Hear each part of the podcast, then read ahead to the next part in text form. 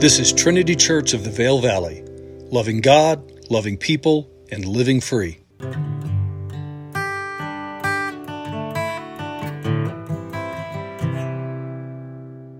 Hello, everyone. This is Pastor Ethan, and today is Sunday, October the 2nd, 2022.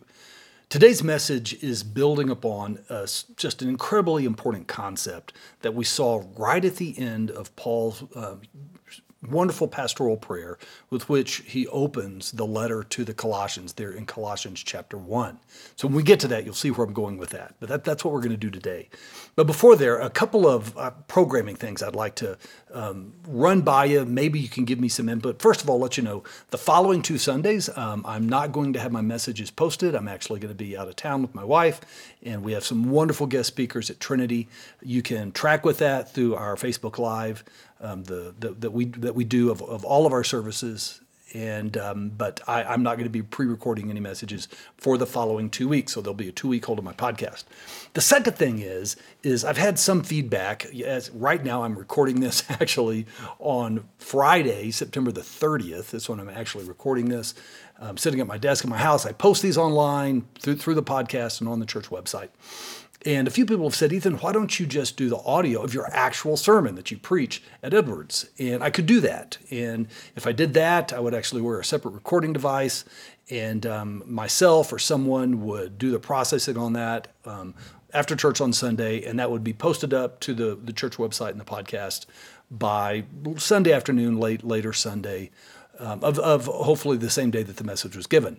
And so I'm deciding whether or not I want to go there, if I want to do that, keep doing the way I've got it now, or just do that. So if you listen to this and you have a, a thought, an opinion, shoot me an email, uh, ethan at trinityvale.com. So with that, I am glad that you're with me today. And let's jump in. I want to start with a thought experiment. I want you to think of a statement, a concept that is very important to your life. I mean, absolutely central. Something that you know by heart, that you've discussed many times. And yet, for you and everyone else for whom this concept is just as central and important, there'd be lots of differing thoughts about what it actually means. And you yourself may have trouble actually explaining and putting to words what this central concept actually means. Let me give you an example. Let's take, as Americans, one of the most central things to our identity as Americans is a famous statement from the Declaration of Independence. And it's this We hold these truths to be self evident that all men are created equal, so that they, that they are endowed by their Creator with certain unalienable rights, that among these are life, liberty, and the pursuit of happiness. For some of you out there, you are quoting that in your mind with me because you know it. It's central, it's important. My friends, what does it mean? A few, few examples here. Just who is all men? That's mean, that has meant different things at different times in our country, right? Does it include women? Is it just citizens? Right? These unalienable rights. What are those rights? Are they really equally shared by all? What is liberty? What do we mean when we say liberty? Right? What does it look like for a society to allow everyone equally the opportunity to pursue happiness? Right? Since the day the Declaration of Independence was written and made known, people have debated what it actually means. Now, in Christianity, there are concepts that are absolutely central to our faith, things we speak about all the time that we hold to be true. But at the same time, we may struggle to comprehend, right, even articulate what they actually mean. So, when we come across concept and statements like this, there's a really helpful question that we should bring to bear. And the question is, what does that mean? All right, I hear, I hear the statement. Yes, I believe that's true. But what does it mean? How is this truth fully understood and how is it worked out in the midst of everyday life? There are many examples that we could give on this, right? What do we mean when we say scripture is inspired? What do we mean when we say that God will provide? I mean, we could talk about this for a long time. But the example, the big example that I want to give right now is something that we see in Colossians chapter 1, verses 13 and 14. And again, this is where we ended last week, if you're following us in our journey through Colossians, where Paul said, For he, God, has rescued us from dominion of darkness and brought us into the kingdom of the Son he loves, in whom we have redemption, the forgiveness of sins. Oh, what a statement! And what a concept! Forgiveness. My friends, it may be impossible to find any other concept that is so absolutely central and essential to the New Testament Christian theology. It's tremendously important. But what does it mean? So here's my question for you What does it mean that in Christ we are forgiven? I mean, think about that for just a second, right? What questions come to mind? Well, how are we forgiven? What leads to that? And by the way, there are multiple different things in Scripture that speak to this, and they don't all say the same. Is forgiveness incremental? We have been forgiven. Are we still forgiven now? Why is it important that God forgives us? Is this just something about the future? Or is this something that has meaning and purpose in our lives today? Why do we even need to be forgiven? What are we forgiven of? Now, that's the easy one, right? You would say, well, we're forgiven of our sins. We see that throughout the New Testament. In fact, Paul just said that right there in Colossians 1. In Christ, we have redemption, the forgiveness of sins. Okay, but again, what does that mean? And my friends, I'll suggest to you that if we really want to understand the significance of what it means that in Christ we are forgiven, because this is so important and it's easy for us to lose sight and maybe minimize just how important it is. So, to really start to wrap our brains and get a hold of this, we first need to take a step deeper and ask the question just what do we mean by sin? Now, that's a question. You know, you get a bunch of Christians in the room together and put that question out. What do we mean by sin? What is, what is sin? You might get a lot of different answers. And quite frankly, you might get a whole lot of silence. So let's talk about this. On a surface level, a very common idea that we have that I remember being taught this, I heard this a lot growing up in church, is that sin is missing the mark. Okay? This is the idea that God is perfect. And so sin is when we fall short of God's perfection. And we may quote out of context, I would argue, Matthew 5:48, where Jesus says, "Be perfect as your Father in heaven is perfect." And so when we're not perfect, that is sin.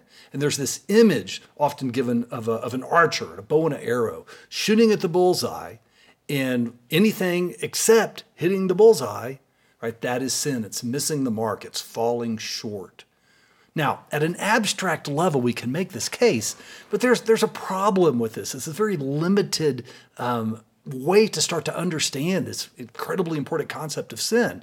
Because if this is how we primarily think about sin, missing the mark, falling short of God's perfection, then our concept of sin is very likely going to grow, right? It's expand from being about willfully disobedience, willful disobedience, to just human failure in general. You see, by definition, my friends, we fall short of God all the time in everything because He is God and we are not. And this can make failure itself to be seen as sinful even when we are even when we are sincerely and honestly trying. You might remember the example I gave last week. You know, if there's parents with a toddler who's just starting to toddle, and this, this child is standing up and walking, beginning to walk, and the parents are there encouraging it, saying, "Come to us," and the child takes a few steps and then boom's down on its bottom. They don't condemn the child. They don't call the child a failure. You're sinning, right? You you you failed. You fell short of the, the goal. No, they're thrilled even though the child is failing in its process of learning. And so, but but if that is where we can go, and listen, I, I think some of you know this, there are Christian traditions that have gone there. Is that ultimately the Christian life just comes to be defined by our sin and our failure, which ironically dilutes rather than strengthens the concept of sin. Because if I'm just sinning in everything, then sin tends to lose its meaning. But if we take a step deeper, we see this meaning and emphasis that is most common in Christian culture and in Christian teaching when it comes to sin. And this is the idea of sin as behavior, right? Sin as moral imperfection, right? Sin being when we violate God's moral teaching, right? The idea of morally negative thoughts and actions. Sin is choosing wrong over right, bad over good. Now, for this to be the case, of course, we must have a standard for God's morality, a definition of what is right and what is wrong. And now, when we look into the Old Testament or the Old Covenant, of course, that would be the law, the Ten Commandments, the Mosaic Law. And even today, many, many people, many, many churches hold this up as a source of biblical morality. Right? That's why we see Ten Commandments monuments and all the debate over the Ten Commandments monuments around our country. The problem, though, here is that the law is the old covenant. And we now live in the new covenant. Now, we covered this in depth back in Acts when we talked about the Jerusalem Council. And if you weren't with us then and you have no idea what I'm talking about, oh, my friend, that is an absolutely central thought. Reach out to me and I'll send you links to those messages because it's incredibly important. But this is the reality that now in Christ, in the new covenant, the Old Testament or Old Covenant law is no longer our source of moral teaching or moral rightness. Now, you may say, What in the world is Ethan talking about? Again, friends, this is a different topic. It's very, very important. And if that is new to you, I'd love to have that conversation with you. But so we turn to the New Testament. And in the New Testament, we see a variety of places where there is specific moral teaching teaching of Jesus, other places where it's Paul for the bulk of it, maybe other New Testament writers, where we have what we, what we might call sin lists. And one is right here in Colossians. We'll get to it in a month or so. Colossians 3, verses 5 through 8, where Paul says, Put to death, therefore, whatever belongs to your earthly nature, right, to our flesh sexual immorality, impurity, lust, evil desires, and greed, which is idolatry.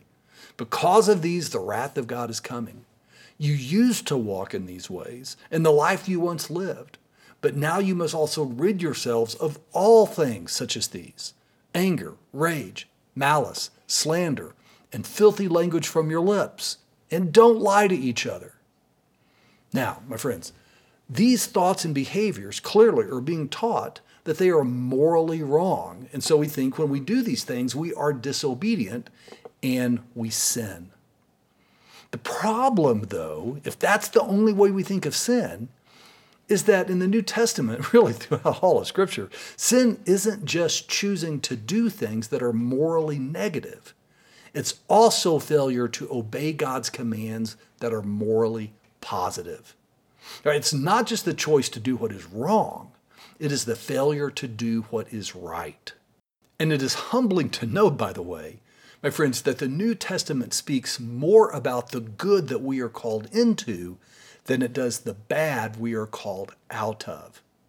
And that's an important thought because when we define sin primarily in terms of behavior, it's really easy to be tempted to de emphasize the teaching that would impact us and emphasize the teaching or the moral teaching that impacts others.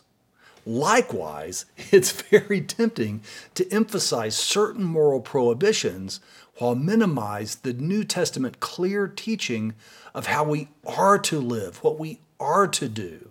Examples of this the call to sacrificial service, to love our neighbors, to respect and live in obedience to our governmental authorities. Uh, that's an inconvenient one, isn't it? Because to be clear, Scripture does contain significant teaching both about what a morally obedient life won't look like and what it will look like. And both are incredibly important. And we may accurately describe sin as the choice to be disobedient to either. And yet, this is still an incomplete picture. Because you see, the New Testament also describes sin as a lack of faith. In Romans 14 23, we read, this is Paul, Romans 14, it's a very significant passage, so there's an important context around this. But just go into this statement. Paul says, But whoever has doubts is condemned if they eat, If you want to know what he means there, you need to go read Romans 14.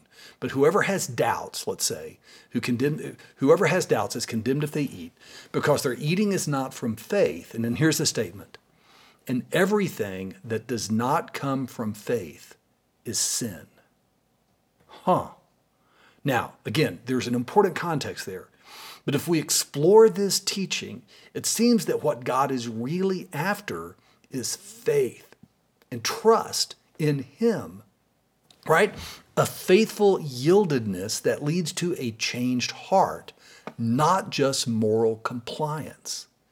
And in this consideration of sin, we see the importance of conscience and the fascinating truth that there may be things that are sinful for one person and not for another. Okay, guys, that is a truth that is easily distorted if we are seeking to justify ourselves. But it points us also to the even deeper origin of sin itself. And to talk about that, we need to go all the way back to Genesis chapter 3, which of course is the fall, Adam and Eve, and the day everything broke bad. And this is the discussion of the essence of original sin.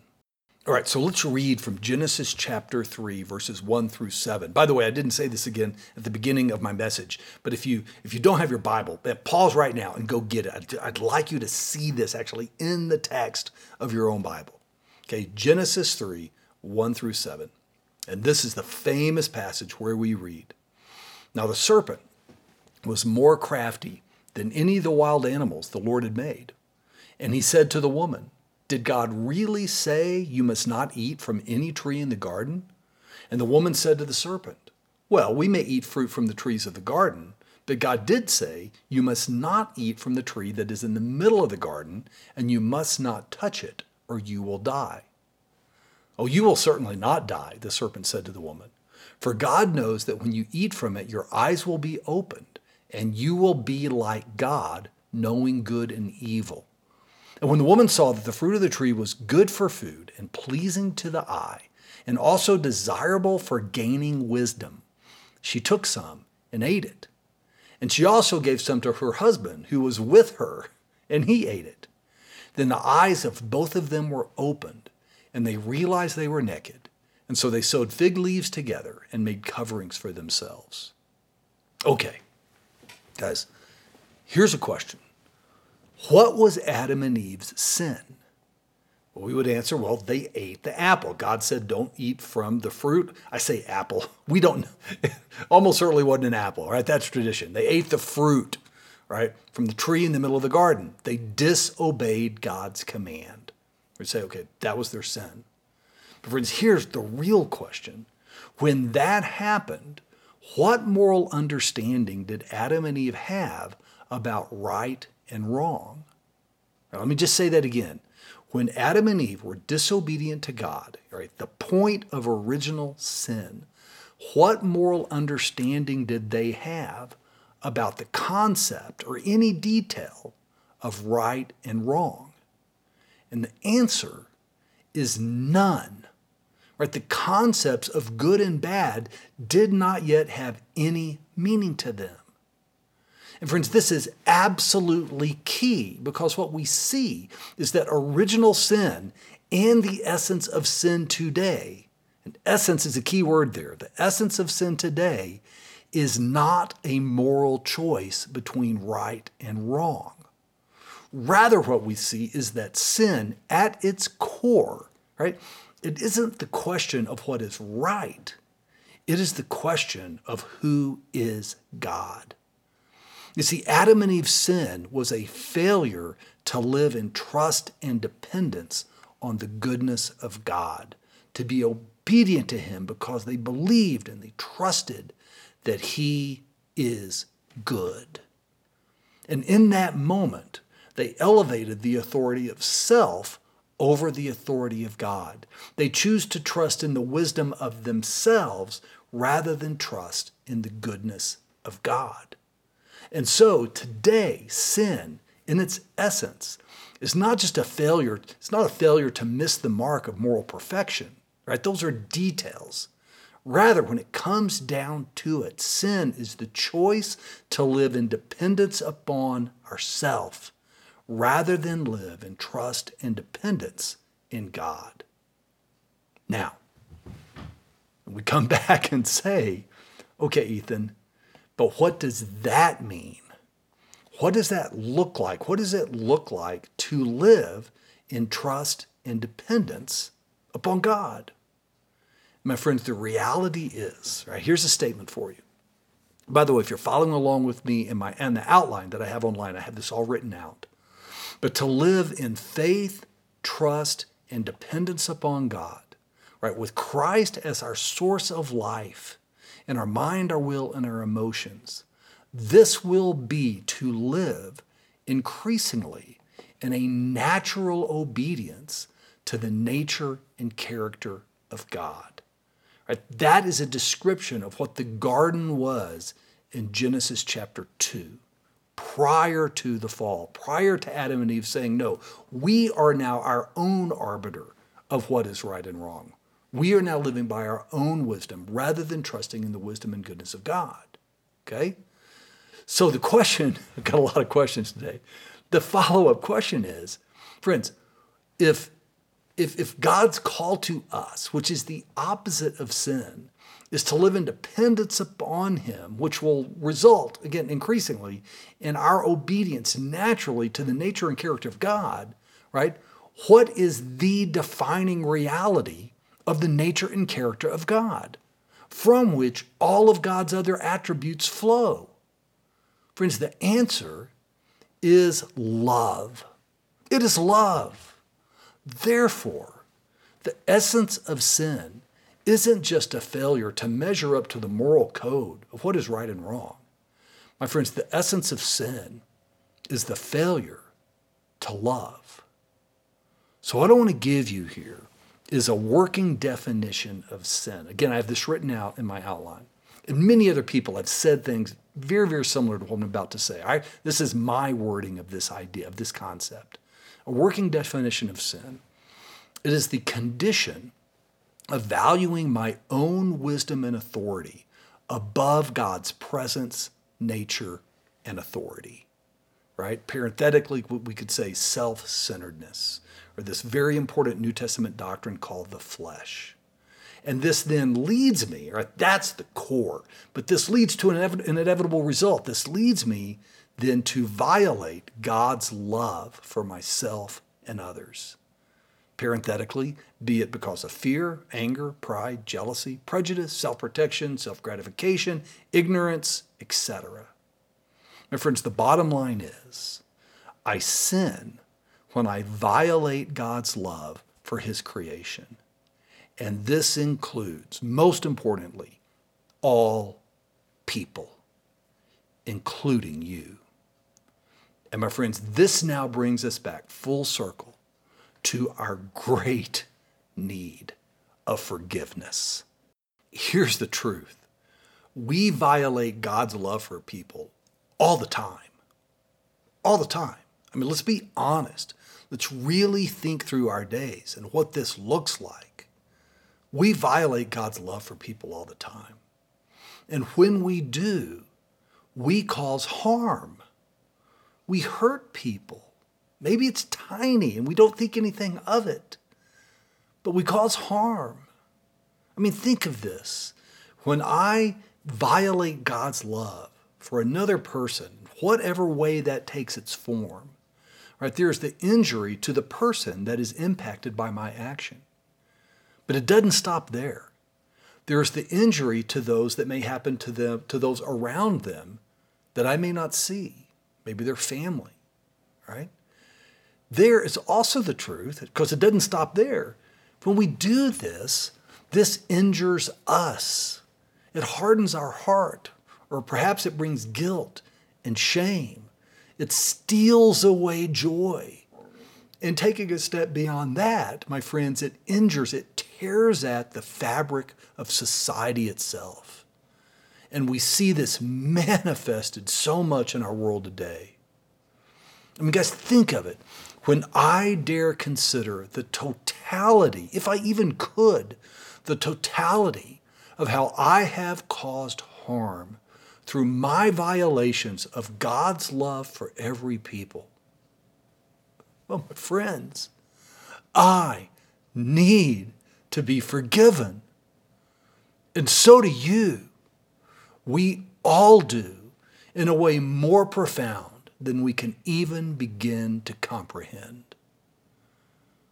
Now, I want to push into this a little deeper still and ask you to consider with me a thought about judgment. Because this may be one of the biggest ways we think about forgiveness, right? If we, we believe in Jesus, we're forgiven of our sins, therefore, we won't have to face judgment and the consequences of our sin. But we need to hold on there. Scripture, in fact, does say that we will, all of us, that we will face judgment. We all, believer and unbeliever alike, according to Scripture, will give an account of ourselves before God. Right? Just to point a couple of things here. 2 Corinthians 5:10. Paul writes, "For we must all appear before the judgment seat of Christ, so that each of us may receive what is due us for the things done while in the body, whether good or bad." Wow. Romans 14, 10 through 12. You then, why do you judge your brother or your sister? Or why do you treat them with contempt? For we will all stand before God's judgment seat. As it is written, As surely as I live, says the Lord, every knee will bow before me, every tongue will acknowledge God. So then, each of us will give an account of ourselves to God. Church, this is a huge theological topic. And if that makes us uncomfortable, it should. I want to share a thought. This is from an author that I recently heard in, in a podcast. And he describes the scene of judgment. Okay? So I just want you to go here with me for a moment. Imagine being before God on Judgment Day. And in that place and time, God opens my eyes so that I see. Even more, I feel I completely experience and understand what happened every time I violated God's love for another person. Every time I hurt one of his children. What came to my mind is a story I shared with you just a couple of weeks ago. I think of this young woman walking down the sidewalk in Frisco about whom I made a snarky comment and I judged her based on her appearance. Now, she didn't hear me, but my condescension, my condescension in that moment joined with the condescension that she has faced from people, probably for many years in her life, that she did hear. That's all the while, like all of us, she's dealing with her circumstances, her brokenness, her confusion, and her fears. It's the best that she can. And then Right? In that moment, somehow supernaturally, God enabled me to see every time my failure to love in my actions and my inactions contributed to systems that violate God's love for people. And as I stand there recognizing the hurt that I caused, I'm overwhelmed because it's the crushing realization that there is no way ever that I could ter- take that hurt away. There is no way that I could make it right. I would be done, undone, finished. But then, in a scene, in a moment, impossible to even begin to grasp, the voice of Christ comes to me. Because you see, he's been right there all the time. And he says, My child, look at me. You are not condemned. I do not condemn you. In this place, no one condemns you. For on the cross, I bore upon myself the totality of the hurt that was caused by your sin, the totality of the pain that was caused by your failure to love. And you do not have to bear this because I bore it for you. My child, you are forgiven. You have been, you are, and you always will be. But not only that, you need to know that you have been, and you are, and you always will be my beloved. So come and enter into my rest. Oh, my friends, this brings us to the absolute miracle of redemption. You see, in the great hope of redemption, forgiveness isn't just about the removal of punishment. It's not just the removal of the, con- the eternal consequences of sin. Even more, so much more, my friends. Redemption. There in Colossians, when Paul says, In him, in Christ, we have redemption, the forgiveness of sins. Even more, forgiveness through the lens of redemption. It is the removal of the barrier between us and God. It is the miracle where Christ proclaims, Not only do I not condemn you, I have claimed you as my very own, as my child as my beloved. And I am making you new, giving you new life, my life. And I'm taking you as my bride, and you are one with me. Friends, there's a story in the Gospels of a real person that illustrates this, this amazing truth in a powerful, beautiful way. You're well familiar with it, and it's from John chapter 8. It's the story of a woman who is caught in adultery. And she's dragged before the, before the religious authorities who bring her to Jesus, right? Exploiting her in an attempt to entrap Jesus. And her accusers point to the moral code. And they say, Moses commands us to stone such woman, to stone such women. Now, they were correct. You can go look that up. It's in Deuteronomy. Although it turns out they left out half the verse the half of the verse that also condemned the man to death in the case of adultery. But in any case, the law, the moral principle at hand, condemned this woman to death. But Jesus didn't stop at the principle. I mean, you know the story, don't you? Jesus said, If any of you are without sin, you throw the first stone. And one by one, her accusers left for this is striking. Here is Jesus, the sinless Son of God, defending this woman who is guilty of sin. And he's defending her against those who are confident in their religious authority to condemn her with God's own moral law.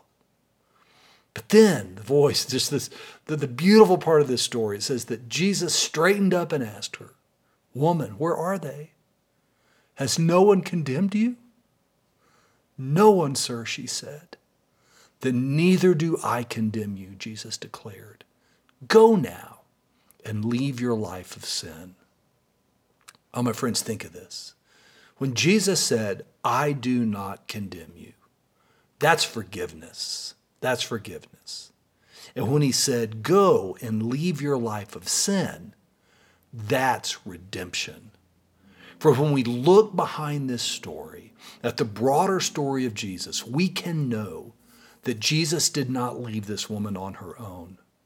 Like so many others, she would have followed him, learned from him, and started the journey of healing, acceptance, and restoration. It's fascinating that church tradition holds that that woman was, in fact, Mary Magdalene. We don't know that for sure. There's a lot of there. You can make a biblical, a New Testament argue argument for it, and there's a lot of tradition behind that. But that would have been the condemned woman who was redeemed by Jesus, who would then follow Jesus to the foot of the cross, where she witnessed the cosmic act of love that made it possible for her and for you and I, for all of humanity to be truly and fully redeemed.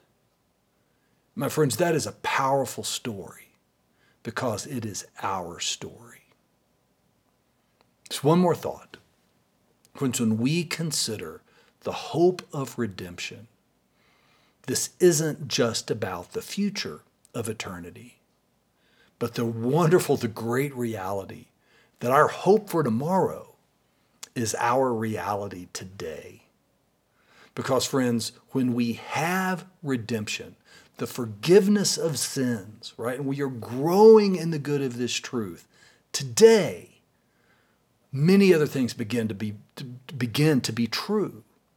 Right? The barrier between you and God, this means the barrier between you and God has been removed, right? Now you are accepted. You are his beloved. But when we begin to really live in the power of the truth that in Christ we are forgiven, that we have, we live as forgiven, redeemed people, then we may begin to know freedom from shame, freedom from guilt. Because these things, this is not who we are. Our identity is now, and that we are a new creation in Christ. We may know freedom from legalism and performance based acceptance we may enter into the freedom to forgive others, to see others with the eyes of Jesus that forgave us, who forgave us. And my friends, that can lead, if we will go there, and this can be a journey, and the Holy Spirit has to open our heart and enable us to do it. But that can lead us into freedom from the exhaustion of reacting to the people around us in judgment and condemnation. This can lead us into freedom from fear and freedom from being easily influenced and manipulated by fear because we know who we are and there's no barrier between us and God. And friends, because we are redeemed, because we are God's beloved, we have been we have entered into, we have been released and called into freedom to love. To love ourselves and to love other people, to be, through how we live, the healing balm of the love of God, bringing hope, peace, and restoration into our world, rather than being people who are contributing to its hurt.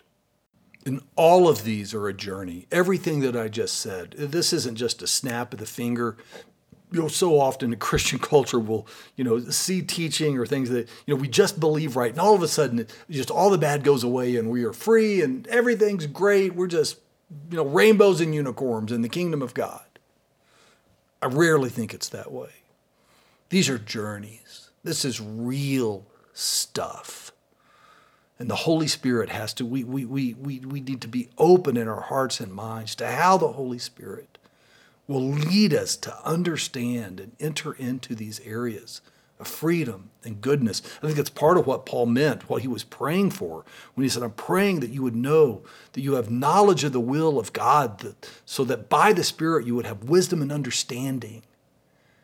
But, friends, the invitation and the gift of forgiveness and redemption is very, very real.